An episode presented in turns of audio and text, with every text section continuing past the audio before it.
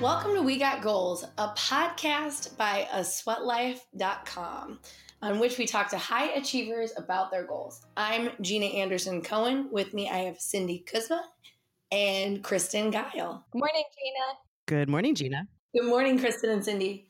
So this week, I spoke with Todd Uterstadt, who is the founder and CEO of a company called From Founder to CEO. He's got a podcast of the same name, and his goal is to help level up your leadership. So he's a founder and CEO coach, and he has a lot of really interesting insights into productivity and the sort of ways that you organize your day and the small changes you can make to make you not only a better, more productive manager, but a better leader and a better CEO. There were so many things that I thought were interesting about this interview, Kristen, and one of them was the way that Todd uses both old school techniques and technology to achieve his goals and to help others achieve their goals. I thought his workout of choice was particularly fascinating, pool walking, because this is something that as a runner who has been injured, I have forced myself to do when I've been hurt. But the idea that somebody does that as their workout of choice is fascinating, and I think some of the reasons were really interesting. Can you talk to me a little bit about that? Yes, absolutely. So Todd, as you will hear in this podcast, he loves technology. He is all about using technology strategically to help us replace time-sucking administration tasks. One he mentioned specifically was the act of scheduling a meeting. You know, there's always a lot of back and forth about, no, I've got this time, but what about location? And he mentioned a technology that specifically takes that back and forth out of scheduling. So all you have to do is sign up for a time slot and you are good to go with your partner that you're trying to meet with. However, when everything's getting to be a little too much and he needs to clear his head, his favorite way to do that is to go completely offline for some pool walking.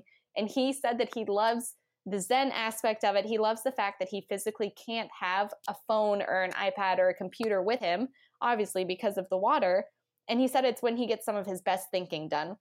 So I think there's other ways to do it. If pool walking has bad memories for you, Cindy, I'm sure, you know, running without technology could be something similar. Any way to unplug throughout the day and really sort of get into a flow state where you can let the ideas come to your mind more naturally instead of having a brain that works on overdrive, trying to solve every one of the world's problems in the next 24 hours. And he talks to a lot of people who have gone from starting their own company to really moving into the role of CEO.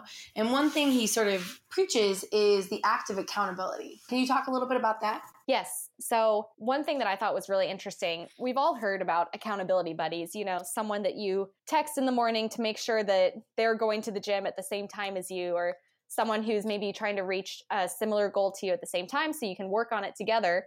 And he encourages his clients to do that as well, of course, but with a slight twist.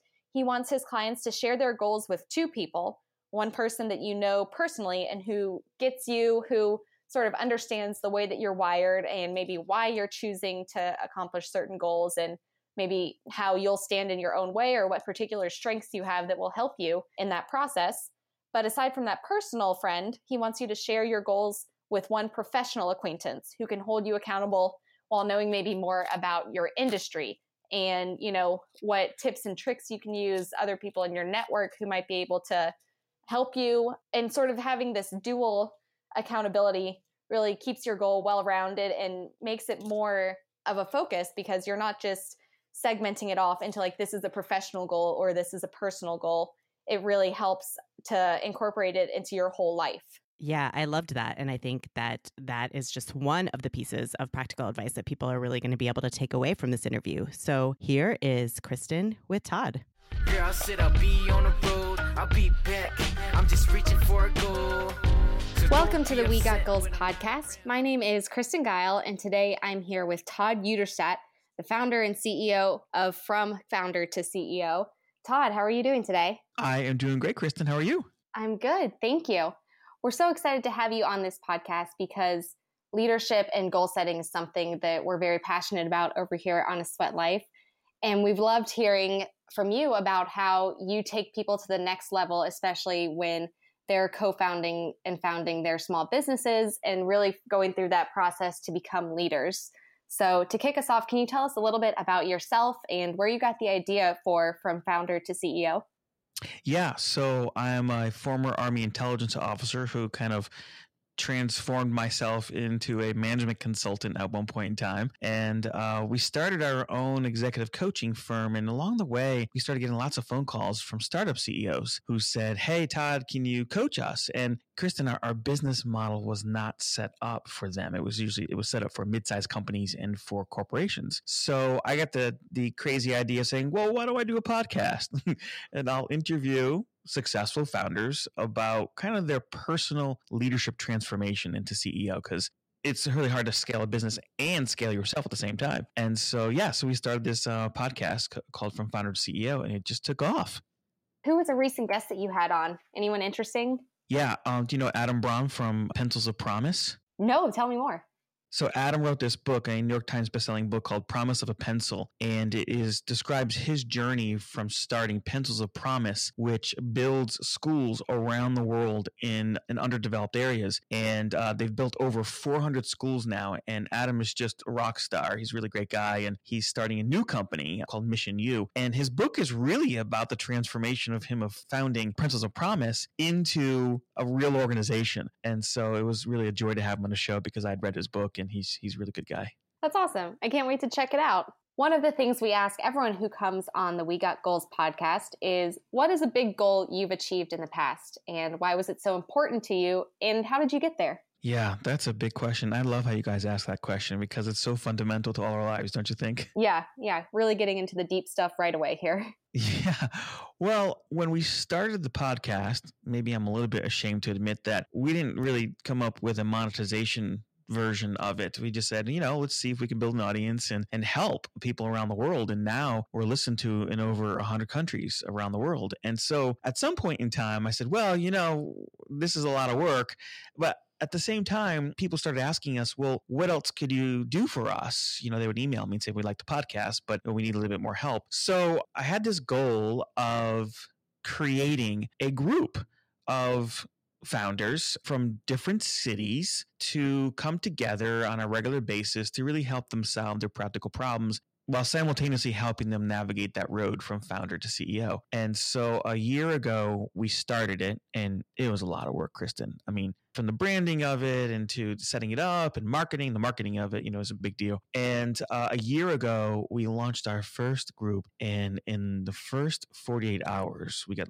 half of our members right away. And it was just so gratifying to know that we listened to our audience and we created something that they said, yes, we need this. And then a couple of days ago, we had a reunion. They missed each other, and we had a reunion, and hearing them all describe their 2017 and how powerful it was and how well they're doing really made setting that goal of creating what we call Trail Team 10. That's the name of the gift to the group. It really kind of come full circle and say, wow, I'm so glad that big crazy goal that we create this group called Trail Team 10 actually not only came true, but also was so impactful on people's lives. Oh, that's so fulfilling. I'm sure it must have been a really big moment for you. It was, and didn't really hit me until we had this reunion call, and everyone was saying they had their best year yet. 2017 was their best year yet. And they just were so excited to see each other again, and they missed each other. And it was just gratifying to see them all doing so well, because all I did was bring them together and facilitate a dialogue and help keep them focused and really bring them together in a way. It's funny.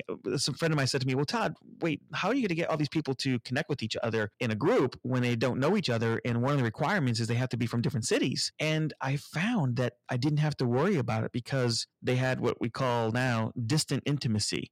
Because they were in different cities, they felt real and authentic about sharing. And so it worked out really well. So it was very gratifying to answer your question. Yes. You mentioned right at the start of the interview that you were an Army intelligence officer. And I know that you were in Berlin soon after a major moment in human history. Can you tell me a little bit about what that moment was like and how it impacted you both as a young man and still today? Not to imply that you're not a young man, but it's been a few years since you were in the Army. Yes, that's true. No, that's okay. You can call me an old man. That's all right. No, I'm just kidding. No, it was a very, at the time I took it for granted. So I was stationed in Berlin, Germany, just after November 9th, 1989, when the wall, quote unquote, came down. But it took them a while to take the wall down. And I was there after November 9th, 1989. And it was really a pivotal moment in my life. And it actually turned out to be one of my big first goal setting kind of experiences, because I was watching all the military officers, and I was enlisted at the time, enlisted in the U.S. Army, and watching the officers do their work as intelligence officers. And I was doing well as an enlisted soldier and kind of in Berlin, Germany, when a lot of historical things were happening. So it was a really interesting time period. And they had this thing called a Green to Gold Scholarship, where basically an enlisted individual can apply to go back to school, finish their degree, and become an Army officer. And I, at some point in time, I said, wow, you know, I think I really want to strive for this really big goal of competing for this scholarship to go back to school and then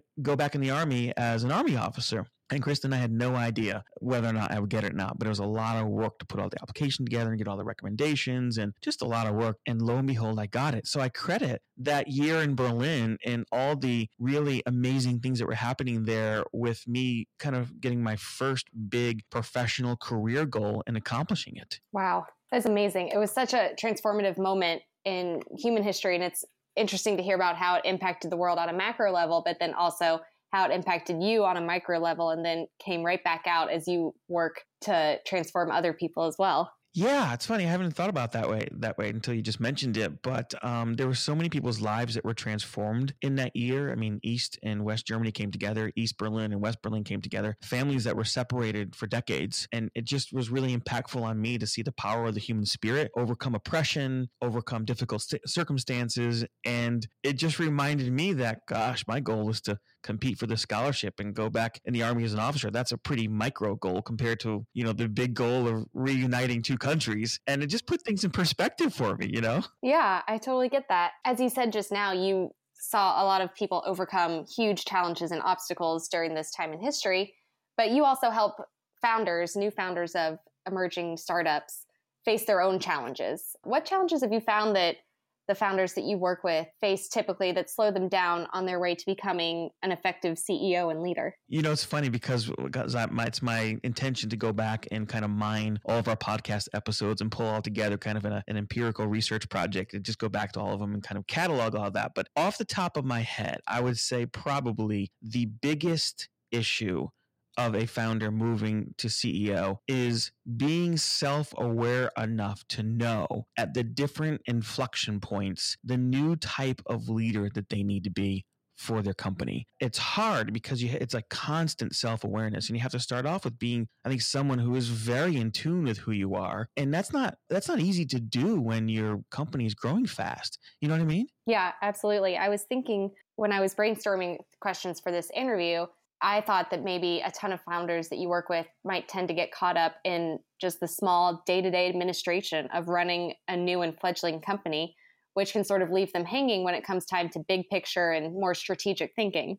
I think you're right. That is exactly one of the things that happens. And because when you are a founder, maybe there's, you know, 3 or 4 people on your team, maybe they're just all co-founders, you tend to wear many hats. And it's very difficult to know which hats to begin to take off, per se, and give those responsibilities to someone else. And so many of them, I mean, the so common phrase, Kristen, that all of them say is, it's hard letting go, mm-hmm. right? But it means different things at different points in time in that journey. But it's a common phrase because, to your point, they get used to doing things, and now the organization requires them, is asking them, sometimes is demanding them to be a different leader and kind of rise up above some of the tasks and focus on larger issues. Like, for example, hiring key people and establishing the culture of the organization and managing the culture of the organization, which is often the differentiator between a successful startup and scale up and an unsuccessful one. You know, that reminds me of one of our favorite things that we say at A Sweat Life, and that's that everything is better with friends. I also tend to think of that as a way to remind me to keep key people around me. I think of it as like my personal cabinet, right? The people that I go to for advice or for help with major decisions, or just when I need like a good slap on the face and be like, wake up a little bit. This is what you need to be doing. So what sort of advice do you give to the people that you work with for finding those people and maybe not just defaulting to the people who make you feel good, but the people who challenge you? Yeah, that's a great question. Well, those people around you, they serve different purposes for you personally, right? Right. So I think it's the same thing for a founder. It's realizing that you need different types of people around you to support you for various different reasons. And that takes the shape of many different resources for a founder. So for example, if you're a funded company, your board obviously plays a big role in that. If you're an unfunded company, you can create your own personal board of advisors to be a board for you. A lot of founders will join an organization. There's Young Presidents Organization, there's EO, there's an array of organizations, to your point, to bring people around you. And that's why we created Trail Team 10 too, because we saw a need for startup CEOs from different cities to kind of be able to come together and challenge each other, kind of sharpen each other to be better. But I think it's important to remember that it's okay to have different people serve different roles. So someone could be a really good expert on, you have someone who's a mentor about financial issues, and you know, you get together with them maybe twice a year, and it could be a friend, it could be a relative, it could be someone you pay, it could be just somebody who takes an interest in you and your business. But bringing those types of people around you is so important. Everyone talks about that in every interview that I've ever done. And I know that there's a lot of, there's like CEO roundtables that are a part of a lot of chambers in different cities that a lot of people join as well. So I think it's important. You're right. Not only just from the professional perspective, but from a friend perspective, to know other people are kind of experiencing some of the things, same things that you are. Yeah, it gets lonely at the top, I hear, for CEOs. It does. Well, I just had a lunch appointment today with someone who literally is 3 doors down from my office, who listens to my show. I had no idea who he was. And we were just talking about that. I said, and he was working on some issues. He says, yeah, no one in my company really knows about all, you know, the decisions I have to make on this. I said, it's pretty lonely, isn't it? He says, you don't even know, Todd. I said, of course I know. He says, oh yeah, that's right. And so, yeah, it gets very lonely, but it doesn't have to be. And that's one of my kind of mantras to people is it doesn't have to be lonely. Most teams want you to be transparent with them. Share. Tell them how you're feeling. Now, you can't be overly maudlin about it because then they'll get scared, right? But you have to share your emotions and how you're feeling about things. That's the pathway for the most successful founding CEOs that I've worked with and that I've interviewed. That's awesome. Let's pivot a little bit and talk about like productivity. Your website and your podcasts tend to focus on practical, actionable tips that founders can take to follow their dreams. What have you found that works personally for you in your daily life? Yeah, so there are a lot of things now that technology-wise that don't necessarily make you more productive. Like they don't make a task for you more productive. They actually replace tasks, which makes you more productive. So we're used to doing things that, hey, yeah, this will make me, I'll be able to do this faster. Well, nowadays, for example, there's x.ai, which completely takes the task of scheduling meetings with people out of your list because it talks to computer with some artificial intelligence that looks at your calendar and their calendar and sets up the meeting for you without having to do a thing, but CC Amy at x.ai. And so that's an example of productivity where founders nowadays are not saying, hey, I just want to be able to be faster at XYZ. They say, no, I want to use some technology and some other things that replace some of the activities that I do. I think that's the first major insight that many of them have taught me as I've interviewed them. That's number one. Number two is I personally believe that productivity and mental clarity are intimately connected. Like you have to exercise, right? Right. You have to do things that give your mind peace and clarity so that you know the single biggest thing to do as it relates to productivity, which is appropriately prioritize. But you can't prioritize things if your mind is racing and you haven't given your mind the opportunity to be clear about exactly who you are and exactly what your company's doing and exactly what your responsibilities are in that company. And that requires, you know, sometimes I'll go to, I work out at Lifetime Fitness in Cincinnati, and I'll go and pool walk because it's mindless and no one bothers me.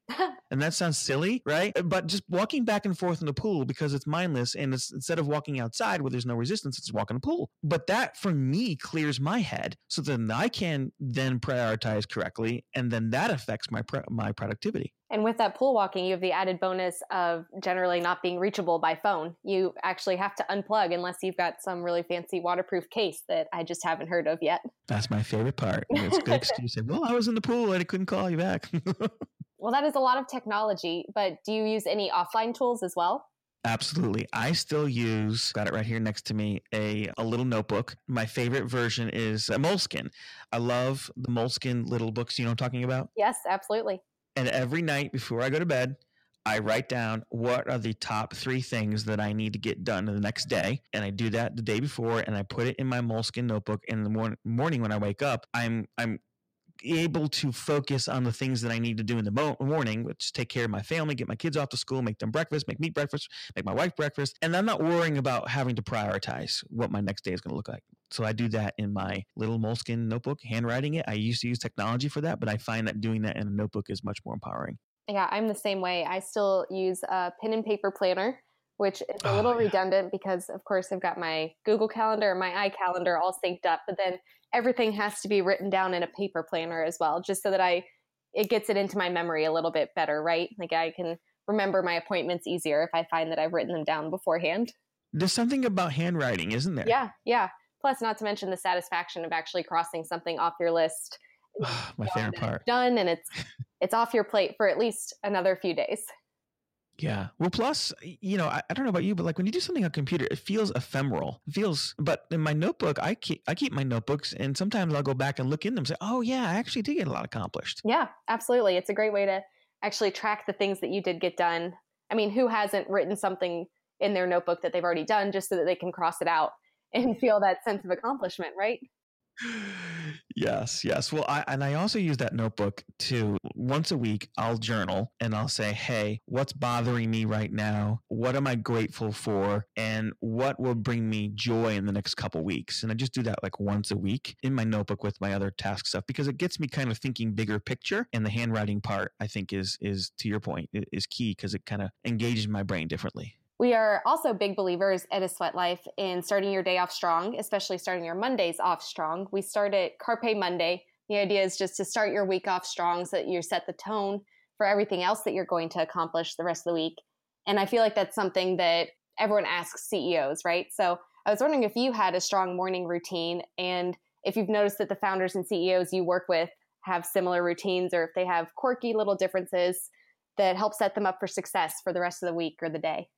Yeah, so I think I'll put them in 2 categories, and I fall into one category. One is those that have kids and those that do not have kids. Because for me, personally, I'm the one with kids. My wife is a physician, and so I always want to give her the gift in the morning of peace before she sees 30 patients in a day. And so I make breakfast for her. I make sure the kids are downstairs eating breakfast. I make sure they're ready to go out the door because she brings them to school. So for me, my beginning of my morning is about making 3 other people's lives better. And that actually makes me feel good, and I can focus on the rest of the day because I know they're off to a good start. So my getting off to a good start is actually about getting 3 other people off to a good start.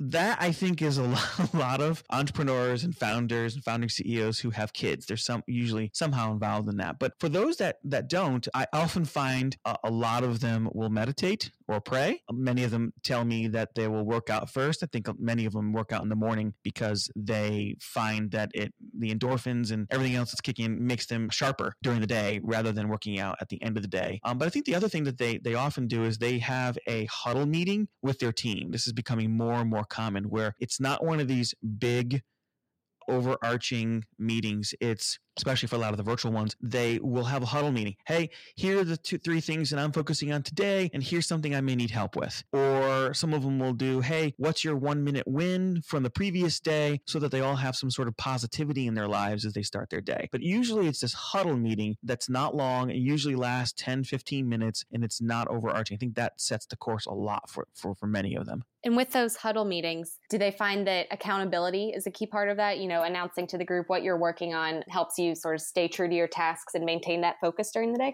Absolutely. And it does another thing, I think, because of that. It helps the founder hear from others so they can, in their mind, overlay the things that they're doing with the current priorities and strategy of the company. Since things change so quickly, they're listening to where people are putting their efforts in, and then they're able to go back and help them make adjustments if for some reason something's changing. So again, it's not heavy, but it gives them the kind of that touch base to be able to say, oh yeah, you know what? My team is still focused on the things that we all agreed are the priorities, or someone has something personal going on that we need to kind of help them out with and also maybe rise to the occasion and do their work for them. So that kind of alignment with the team is a big factor in addition to the accountability piece. It sounds like it also helps keep the CEOs grounded in terms of being up to date on what exactly their employees' job descriptions are and what they're having to do every day. Because I know in those small companies, roles can shift really quickly, right? And sometimes the CEO might not necessarily know the many hats that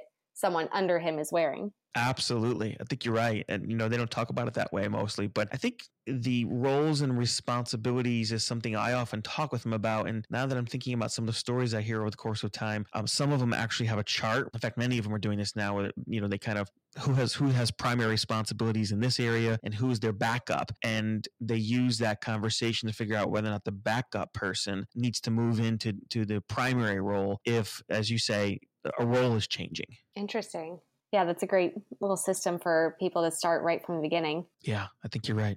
Well, of course, not everyone who listens to this podcast is a founder or a CEO, but they are probably taking this month of January to evaluate their new goals and habits that they want to set for the rest of the year. Which of your favorite productivity hacks can be adopted by non-CEOs like me? That's a great question. You know, I find that sharing your goal with two types of people, one, a family person or someone who knows you personally, could be a family person, could be a friend, could be someone that just knows you as a human being rather than a role. And then a second person is someone who really knows you professionally, sharing with them your first 6 months goal. I don't think it should be an annual goal because it's too far. It's too many things happen in a year. But I do think between now and the end of June, sharing that goal with two key people. It's hard when it's the same person for the personal and professional. That's why I think it's important to have to kind of break that out a bit. You are much more likely to accomplish that goal if you told those two people, because at least one of them is going to ask you in the next 2 to 3 weeks, hey, how's it going with XYZ, right? Because they're just curious. And you've stated to them unequivocally and with intention and purpose. And so they're naturally going to be interested because we all kind of want to know how we're doing on that. You know what happens? Mid-February, the gym drains, right? Right. There's a literal day on the calendar called Quit Day or Quit Your Resolutions Day. Is that what it is? Yeah, I didn't know that. It's sometime around the 6th week of the year, sometime in mid-February. I've seen it happen. That's so interesting. I did not know that. Well, it's the same idea with any other goal, you know, I mean, whether it's fitness or whatnot. If you tell at least two people, then you'll increase the odds that you'll follow through with that 6-month goal in the new year. It's interesting that you break it down into 6-month goals instead of a full year goal. Do you envision people reevaluating that goal at the 6-month period to adjust their course, or just hoping to be accomplished within that time frame? No, definitely reevaluating. Definitely. In fact, when I work with founders, I always tell them, hey, you should be having offset from your quote unquote performance evaluation conversations. Offset from that, you should have your career and goal setting conversations with individuals on your team, because the two are very, very different. And when you conflate your performance with your goals and your aspirations and hopes, it's too difficult to get down if, for example, you're not performing well in a certain area. Well, you want to make sure you keep that positive energy. And so I recommend that they offset those conversations. And it's the same thing with us. We have to revisit the goal setting conversation kind of separate from other things in our lives so that we can kind of look at it and kind of give ourselves the attaboy if we accomplish it, or to retweak it, right? Because it may change because something happens between now and June. It's too long to go a year. And, you know, you sort of touched on this just now, but I imagine that in your work with founders, a lot of them are probably focused on very tangible results that they want to achieve for their company, right? You want to hit this metric, you want to hit that. But at the same time, as you help them on their journey to becoming really effective leaders and CEOs, there's some what I call fuzzy things that they're going to have to change about themselves, right? Like how to become a better leader. Well, how can you really measure that? So how do you help reconcile the differences between a less measurable goal with something that's maybe a little bit more tangible? That is a great question. And that is actually the secret sauce about what we do at From Founder to CEO, because we really help the individual as a human being transform themselves into someone who has more responsibility for more people. And you'd be surprised about how you can actually measure the immeasurable or the things that you see that appear to be immeasurable. For example, one way to measure, you mentioned leadership, is to do a qualitative or quantitative 360-degree feedback with an individual at the beginning of a time period and later on in the end of a time period. And what that does is you crowdsource feedback from the key stakeholders around you. It could be friends, direct reports, peers, customers, family, and you get a really good sense of self-awareness around your effectiveness in some of those more intangible areas. And if you do a qualitative interviews with those individuals as well, it really adds to a robust set of measurements, quantitatively and qualitatively, around those issues. And then you redo that in maybe 6 months and you can see a shift. It is very clear whether it's just leadership or self-awareness in general. That's a great idea. It sounds like it must be pretty humbling for the people seeking that 360-degree feedback too. You know, there are times people tell me they never got so much feedback all at once about themselves, and it can be overwhelming. But at the same time too, so many people tell me when I do that exercise with them that it is transformational, not just to them as a leader, as a founder, founding CEO, but as a person, because it's about quality feedback. So we all get feedback on a regular basis, but frequently it's reactive. Right? And that's important. That's, you know, but we want to give an individual an opportunity to fully think through who we are and how we lead, et cetera. And when we do that in a more formal way, the richness and robustness of that data produces patterns that are very clear. Interesting. And once you start to recognize those patterns, you can start consciously putting in the habits to change them. Absolutely. And that's what we do all the time. We help create development plans from that information that get to the heart of an individual's journey from founder to CEO, because it can be disorienting, because especially a fast growth company where, you know, a year from now, there's 25 employees and you had 2 at the beginning of the year. And 25 is the magic number where a lot of the wheels fall off the organization for a lot of different sociological reasons. And you have to rethink who you are and how you're leading. Dan Shapiro, the founding CEO of Glowforge, told me in his interview, and he has a book called The Hot Seat. It's a really good book. And he said a lot of founders will hire someone who is not very good at some of the jobs you're giving up to hedge their bet about if when they get to like 25 employees, if they're not good at leading that number of people, they can go back and do what they did before because they're kind of concerned about their ability to lead. And I found that so interesting that, and I see that now, kind of how we sabotage ourselves because, to your point, we're not quite certain we can do these things and we don't have any measurements around them. It sounds like you work with a ton of interesting people and, you know, really put in the legwork and helping them accomplish their goals. Let's circle back to our second big question that we ask everyone who comes on our podcast. What is the big goal that you have for the future and how do you plan to reach it? This is hard for me because we're just talking about this right now and we're struggling with it. Our Trail Team 10 program is pretty successful and we're proud of it. And it's really producing great results, not only for our customers, but also for our company. But I think it's time to create a membership program for founders at a price point that is not overwhelming to them so that they can come and go into the membership when they have needs without it being a 6-month commitment, which is what our Trail Team 10 program is. And so my goal is that by June, we will have mapped out what that looks like, got enough feedback about it that we can launch a beta membership for founding CEOs. And it's a lot of work, you know, and I'm a little bit cautious about even bringing it up, but I figured if I don't talk about it, if I don't share it with you, right, then you know, and so I want to be practicing what I preach. But that's our big, as Colin says, our big, hairy, audacious goal is to kind of create that membership platform and program that can really serve our audience of founders around the world in a different way so that they can really take advantage of democratizing what we call executive coaching for leaders who are growing fast and help them grow faster, because businesses are just crazy now and they're growing faster than ever before. But our ability to grow as a leader at the same speed is lagging.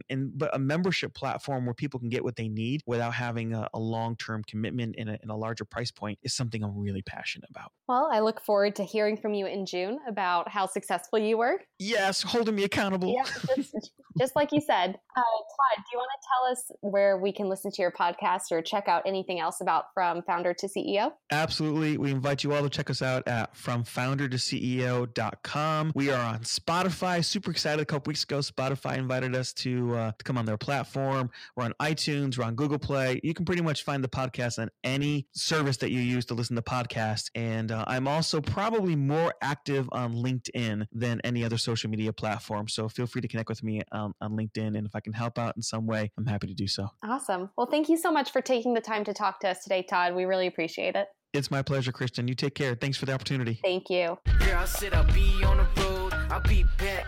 I'm just reaching for a goal. So don't be upset when I'm not around.